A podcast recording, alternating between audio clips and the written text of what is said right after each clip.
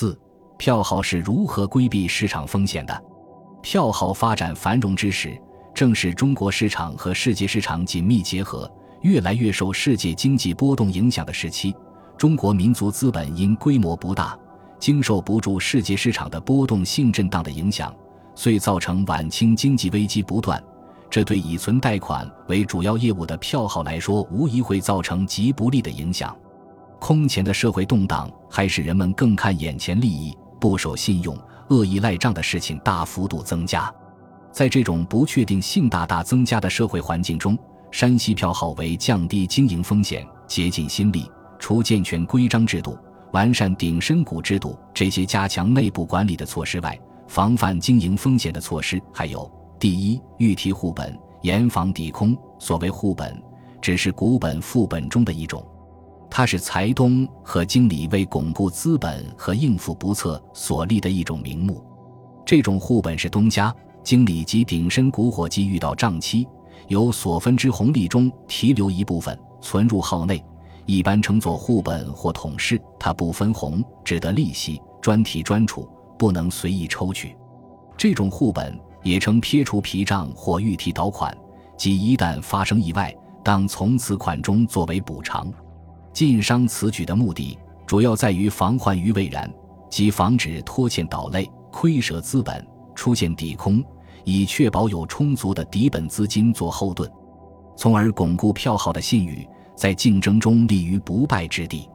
因而，把它看作晋商建立风险基金的一种积极稳妥、目光深远的经营方略，并不为过。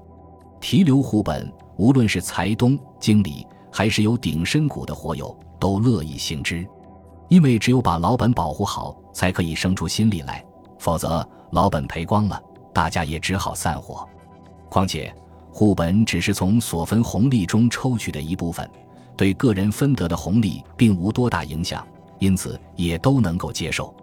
然而，集业成裘，这种户本经过长期积累，为数也确实相当可观。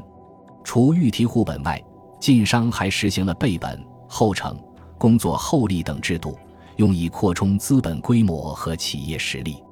所谓备本，是指在账期分红时，按股东份额比例所提留的一部分红利；所谓后程，是指每逢年终结算时，将应收账款、现存商品及其他资产予以折扣，从而使企业实际拥有的资产超过账面资产，以增加自身积累。所谓工作厚利。是在职工身股和财东银股的红利未分配之前就提取一部分利润，它有点类似于后来的公益金、公积金。一些票号原来的资本并不多，如至诚信为三万四千两，协同信为三万六千两，大德通为十万两，但由于提取备本较多，所以经过积累，到后来比原本还要多出几倍。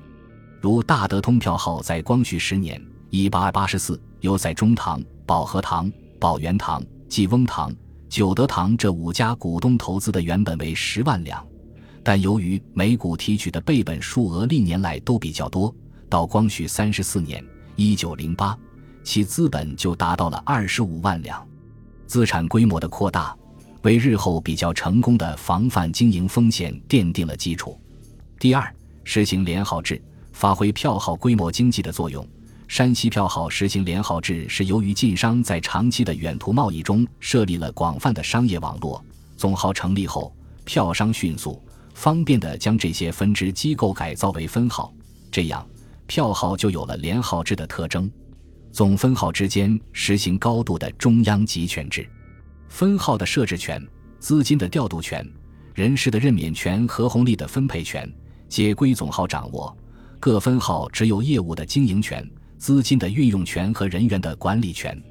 票号的总分号制，从纵向方面说，有利于组织的集中统一管理；从横向方面说，有利于组织规模的扩大和资金的有效使用。在总号的统筹全局之下，各分号之间实行着盈计虚、抽皮转快的资金调度原则。与票号相比较。同期的钱庄和银号虽也兼营异地汇兑的业务，但由于实行独立经营制，通常不设分支机构，业务范围仅限于一个城市及附近地区。在进行异地汇兑时，是依靠同业间的业务往来关系而办理，即同业往来制。这样，在资金的调度、业务配合的默契等方面，比之票号的连号制就要低一筹。归纳起来，山西票号实际上就是实行了先进的一体化的管理。根据一体化的管理准则，山西票号总号要求各个分号。必须根据通盘考虑、密切配合的原则来经营自己的业务。如若为了自己分号赚钱而使其他分号遭受损害，就要受到总号的惩处。例如，大德通票号光绪十年的号规明文规定，分号经营对本处有利，要以他方不受其害为公；如果只顾自己利益，不虑别处的受害者，即使盈利，因为违背了通盘筹划原则，也要受到惩处。根据一体化管理准则，山西票号特别注重信息。在当时交通极不发达的条件下，山西票号特别注重总号与分号之间、分号与分号之间的书信往来。因为分号的一切重要业务往来都必须得到总号的批准，总号为了对各分号的经营状况做出正确判断，就必须及时掌握各地的银价、汇率等商情，及时掌握信息。就成为山西票号的突出特点。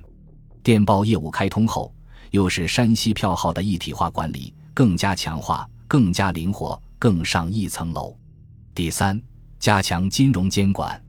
随着货币经营资本的发展，各种金融机构如票号、钱庄、印局、账局、当铺等大量涌现，期间难免会出现同业间的无序竞争以及倾轧、欺诈等行为。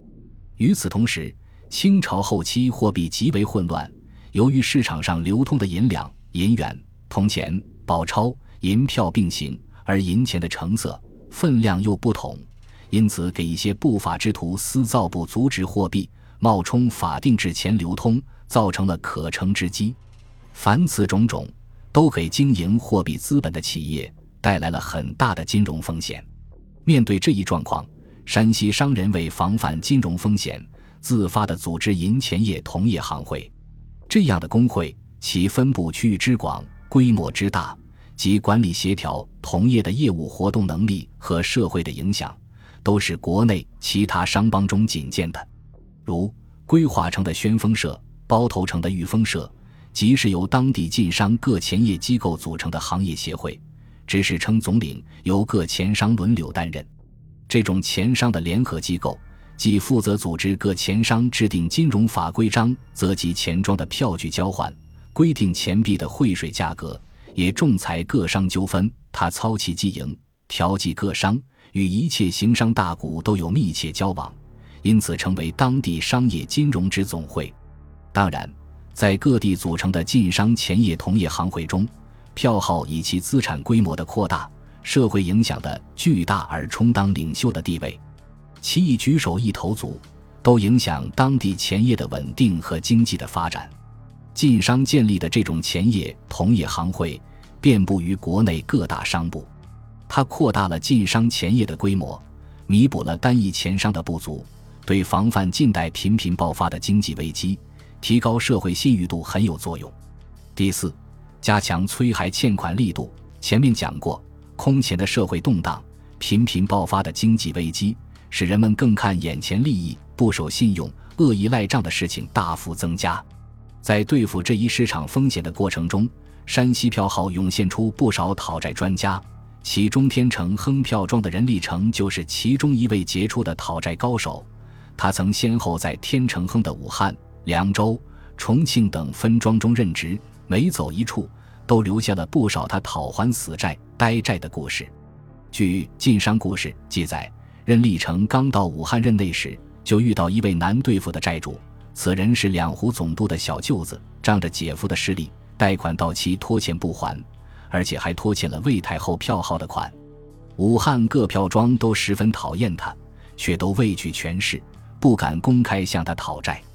任立成认为，借债还钱乃天经地义的事，有什么可怕？他亲自出马去找债主，那人虽心怀不满。但场面上也不好说不还钱，只说手头紧，要求宽限。任立成便隔三差五上门索债，实在逼急了，那人竟跑到总督衙门躲藏起来。任立成想，总督与票庄素有来往，多有依靠之处，闯闯总督衙门何妨？于是他联络了魏太后掌柜宋兴元，一起直入总督署内室，当着督署和夫人的面说明所债情况。督署无奈，只得令小舅子乖乖偿还了债务。攻下这个难关后。任立成又料理了另一笔呆债，债主姓刘，原本天成亨票庄中一执事，后挪用公款买官入仕，但上任后即把还款之事扔到脑后。任立成为此大为恼火，他认为此乃违反号规之举，岂可纵容？他亲自撰写了一份告官的状子，又给其人写了一份言辞谴责且语重心长的私信，促其速归号款。这次。任立成未亲自出马，但他要求讨债人上门后要立等提款。果然，刘某见信后迅速归欠，并向任立成和天成亨财东承认错误，表示歉意。任立成抓清欠，不仅有硬的手，也有软的办法。他去凉州分号任职时，发现了一笔万两白银的旧欠，债主是在任的知县。任立成便利用自己出街号时例行拜访的机会，携厚礼登门。见面后，以清理账目为由，婉转提出了索债要求。此后，任立成或亲自，或派人多次登门给这位县太爷向馈赠，直到使这位县令深感不安，归还了公款。卷中语：宋巨奎有勇有谋追欠账。光绪元年（一八七五年）。宋巨奎进魏太后票号做事，因他精明强干、胆识出众，总经理先后派他处理各地欠账悬案，干得非常漂亮，为同行所推崇。先是光绪初年，湖南饶太大到欠个票号放款，票号虽告至湖南三司按察使等衙门，因饶神通广大，与官府有着特殊关系，按察使只做了些表面文章，也通知饶到案听审。但袒护有余，久无结果。后来魏太后总经理就派宋巨奎去湖南协助处理此案。宋巨奎到长沙后，各号束手无策。他与众号商议办法，决议在秉催三司，依然没有结果。此时，宋认为此案在长沙不能了结，就是告到湖广总督衙门，恐也难了结此案。要想追回借款，非到两江总督衙门告状。才能避开官绅相护，才于是有补。众皆赞成，推其为首领，赴南京告状。前后七年，始结此案，收回全部放款。光绪二十年（一八九四年），奉天分号经理出放外账二十万两，收不回来，不敢回总号。总号虽三次派人去协助处理，亦未能料理。宋巨奎在汉口分号管事，总号为解决奉天悬案。